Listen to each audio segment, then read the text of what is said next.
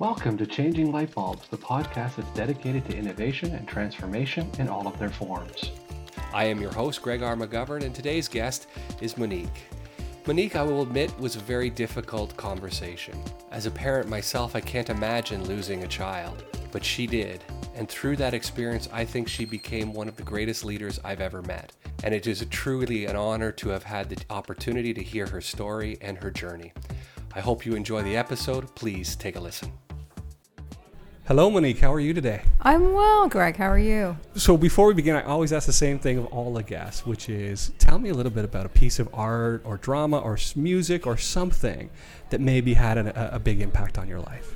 Um, I wouldn't say a big impact, but I always think about The Color Purple, um, and just because I love that movie so much. It's about, you know, perseverance, and I really, really like um, the backstory about, you know, Oprah's uh, quest to want to be in that movie, live it, breathe it, breathe it. When the book came out, um, she's just like, you know, I got to find a way. I got to find a way to be in that movie. Right. So I think the backstory more than ever, anything but the movie, um, but that's kind of one of those inspirational movies. Every time I watch it, I, I learn something different. Very cool. And is that resilience a big part of your life? I think resilience is a big part of my life, actually. uh, just learning how to how to overcome um, adversity, I think. Yeah, I think absolutely. Huge, huge part of my life. So that's what we're here to talk about today. So why don't you tell me maybe a little bit about kind of your journey and, and why we're here talking today. Tell our audience. Um, I think my story is an interesting story, like many stories. Um, um, but this story in particular, I was in um, my late twenties um, and in a relationship where with someone. I had a, a small child at the time, and the person I was with also had um, a small child. Um, the mother of that child wasn't in the situation, so I kind of took on that role. Um, and as the relationship um, progressed, Um, we learned that this child um, had cancer and, and wasn't going to make it. So that particular journey took me uh, down a path that I never imagined. Um, they say never say never, and I definitely lived through that. And so that, to me, was facing adversity um, head on. And learning things about myself that I never knew, um, but discovered during that time. So, so you said you were late twenties. How old were you?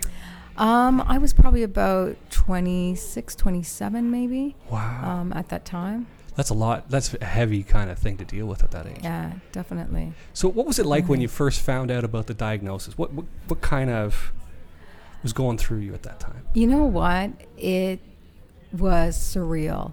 Um, to me, I know we refer to it as the C word, cancer. Yeah. Cancer in kids is not something in my mind uh, that go hand in hand that you think of. Or at, definitely at that time, it was a new thing um, to hear of young people with cancer, let alone, you know, a kid that's, um, I think he was four at the time, you know, has cancer and isn't going to make it.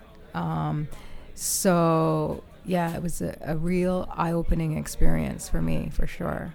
Now, did they tell you right away that he wasn't going to make it, or did they try some therapies? Um, we definitely tried some therapies, um, chemotherapy, of course. Um, um, he was uh, admitted to um, Sick Kids, which yeah. has become one of my favorite charities because of that, uh, favorite hospitals.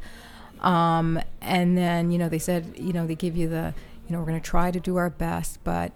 Um, in the early stages, we knew very well what we'd be dealing with. I mean, it was hard to digest at that time and to even think about, you know, that this was going to be the outcome. But they they kind of gave us, you know, the sense that it was not going to be, um, he was going to, to pass away. Right, right. Yeah. So now, um, how long was that process?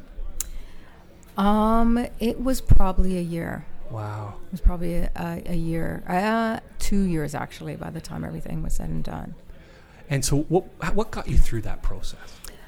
Um, what got me through? You know, just everything at that time that I thought was a priority at that particular moment, once we got that diagnosis, no longer was a priority.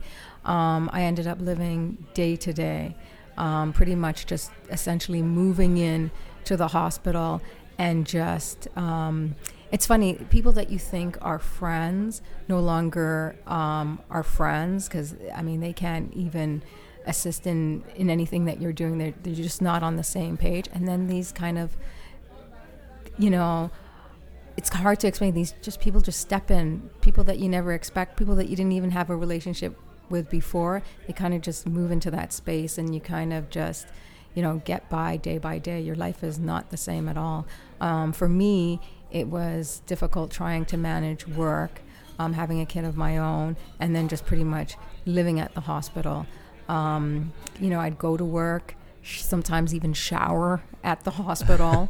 um, in the doctor's quarters, they'd let us in, you know. Yeah, the, yeah. the nurses and doctors are fabulous. You know, they probably do things that they're not supposed to because they know everyone is kind of just uh, managing um, and just kind of getting by day, day by day. Um, barely eating, barely sleeping, um, and spending mo- most days just crying. Wow. I spent more most of my time just crying and assisting and supporting and, and doing whatever. That's crazy. So mm-hmm. I want to touch on two things that you said, mm-hmm. if I can. The first one was this concept that you, you, some of the people that you thought, your friends that might be able to support you, just weren't there for you. What was that like? Um, it was very difficult because at that point you think, I mean, at that stage of my life, you kind of have a sense of, or at least I thought so, these are my friends. Yeah. Um, these are my family members. And you realize that for one reason or another, maybe it's something that they can't comprehend. I mean, you you yourself are having a hard time dealing with things. And to them, it's... It's just so surreal. It, you know, they just it's just too much for you to deal with, let alone them. And then you just realize they it's just too much. They just cannot be there for you emotionally. I mean, through no fault of their own, they're just not able to step up in the capacity that you need people to kind of step up and step in. Yeah, yeah. Kind of thing. But then you have the exact opposite with the doctors and the nurses. Nurses, complete strangers, um, just kind of stepping in. And how do they help you as you get through that process? Um, counseling, um, sometimes just a little chat to take your mind away from um, the reality of things, um, just talking. I, I found, found just quick conversations just to connect um, were helpful.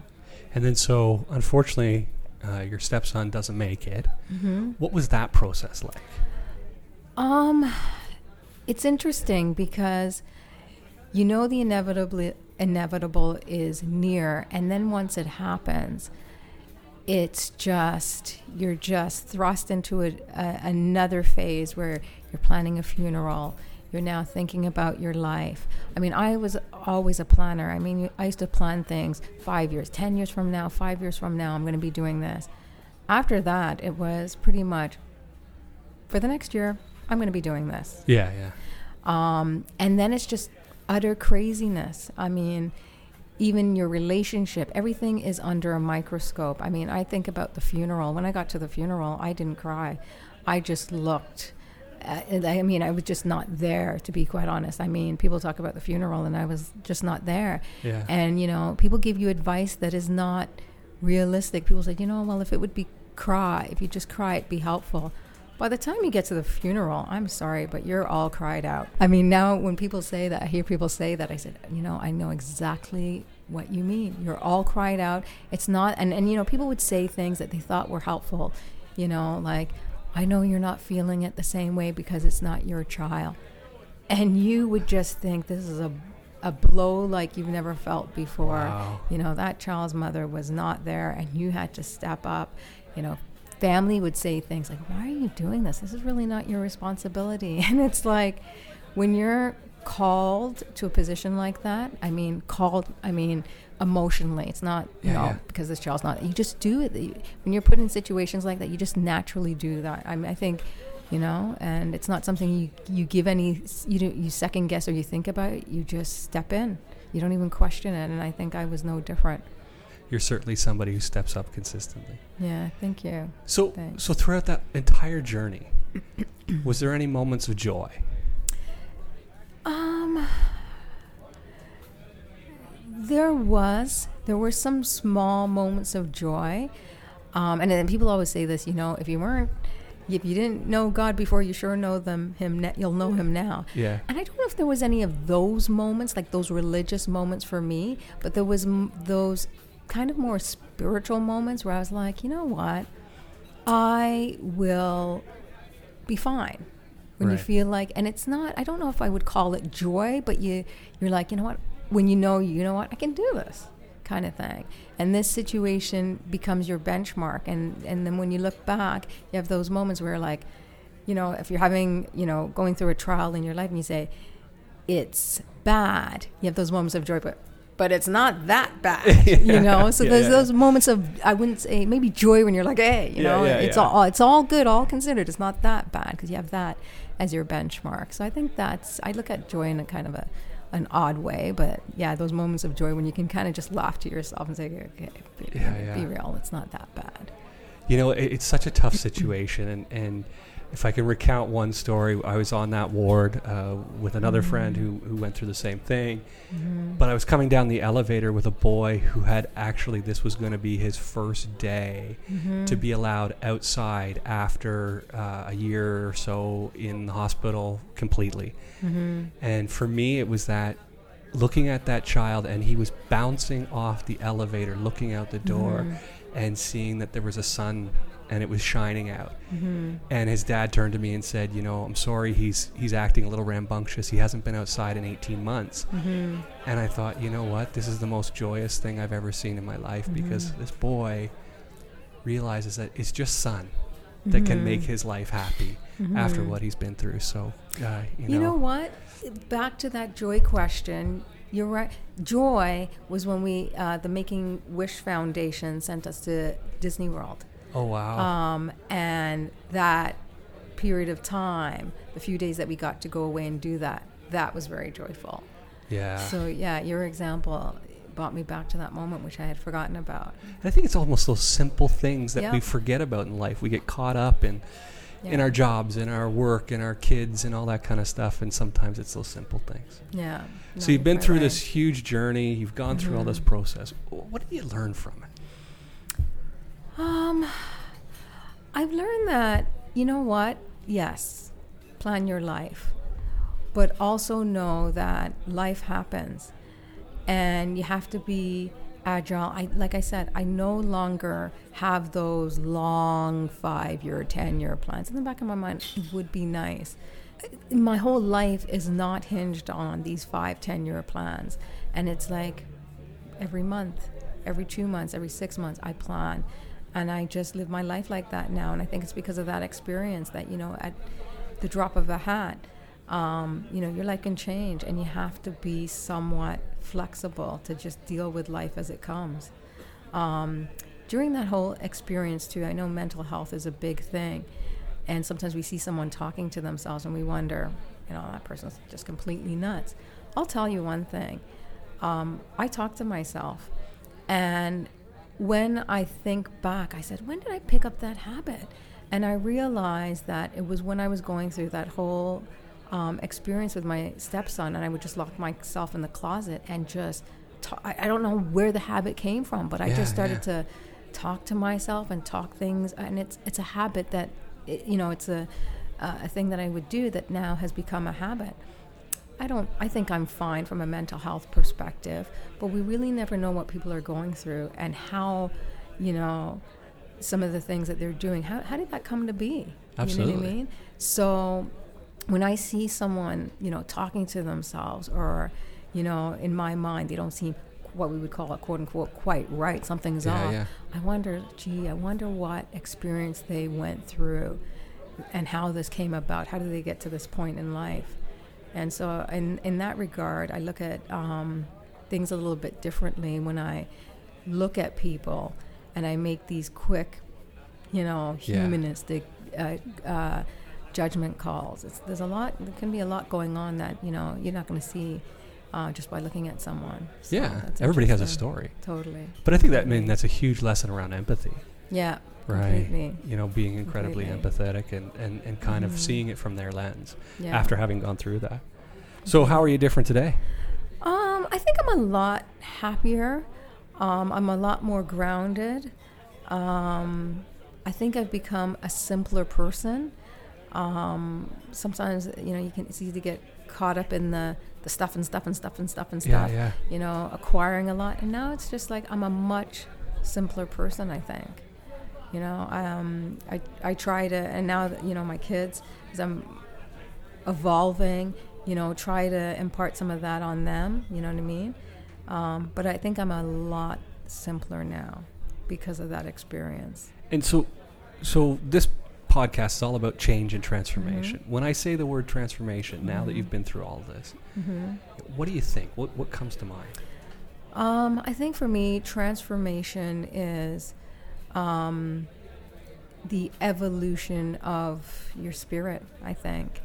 Um, am I different today than I was yesterday? And there's some things that are a natural transformation. But then there's some things, for me, transformation is, what are those things that I'm doing to myself to transform? And I think those are more important. Um, making those deliberate, taking those deliberate steps to kind of just transform. You know, evolve.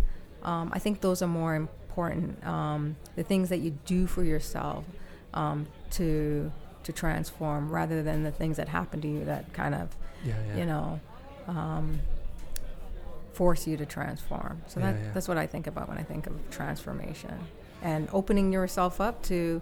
I mean, my husband is forever saying, like, why do you put yourself in these situations where yeah, yeah. you kind of just like, you know, you don't have to. It's almost. Sometimes it's good to put yourself in these situations where you're like, you know what, this is going to be a struggle, yeah, but this is going to be so worth it. And I think that, to me, is tr- true transformation. You know what I mean? If I think I think m- more people should try to do that. I mean, it's so uncomfortable, I'll, I'll tell you that. Um, and it has nothing to do with my level of confidence, that's for sure. But, you know what I mean? I think that's part of transformation, is forcing yourself to be in these uncomfortable situations and say, you know, I don't know what the outcome's going to be, but I just know this is something within me that I just got to do. I'm not going to, they're not going to put me six feet under without me trying to do this to myself. I don't have to, yeah. but I'm going to, kind of thing. And I that's where that's real growth right. comes from, right? I think so. Absolutely. I think so. So I've said this yeah. to you before. I think you've probably gone through one of the biggest hero journeys of anybody that I've ever known. Mm. And, and uh, I really appreciate you sharing it with us today. One last question before mm-hmm. you go. Today, there's kids at Sick Kids mm-hmm. Hospital in mm-hmm. Toronto um, and parents mm-hmm. that are going through something similar to you. If you could mm-hmm. reach out to them today, what would you say? While you're in the thick of things, it's hard to think about tomorrow. Um, this is seventeen years later, I think, for me. It gets better. I lost my stepson, and it gets better over time, and you just take each day by day, and as hard as it seems, people say things happen for a reason, and, you know, at the time when I was going through it, I'd like someone to tell me what that reason is, you know what I mean? Yeah. But there's so many times, whether you see it in nature, in other people, or things I'm able to give to other people in terms of giving back, you're like, wow, as crazy as it seems, things happen for a reason. Um, so there is a tomorrow, and it's not today, but you do get through for it, through it, and you definitely survive, that's for sure. Well, listen, thank you so much for being so candid and honest. I know it's a tough situation and tough topic, even after seventeen years to talk about, and I really appreciate you sharing with our audience today. Thank you. I appreciate you having me. This concludes our episode for today. I hope you enjoyed it. For more information on the work that I do around innovation and transformation, please check out my website at w w w dot changing lightbulbs dot com.